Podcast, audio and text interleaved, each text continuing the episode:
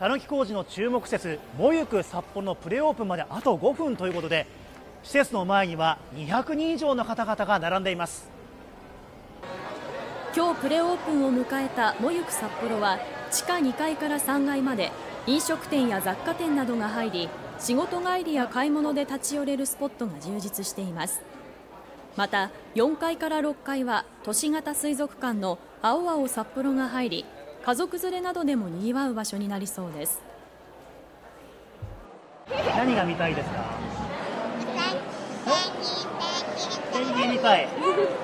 上のあのスカイガーデ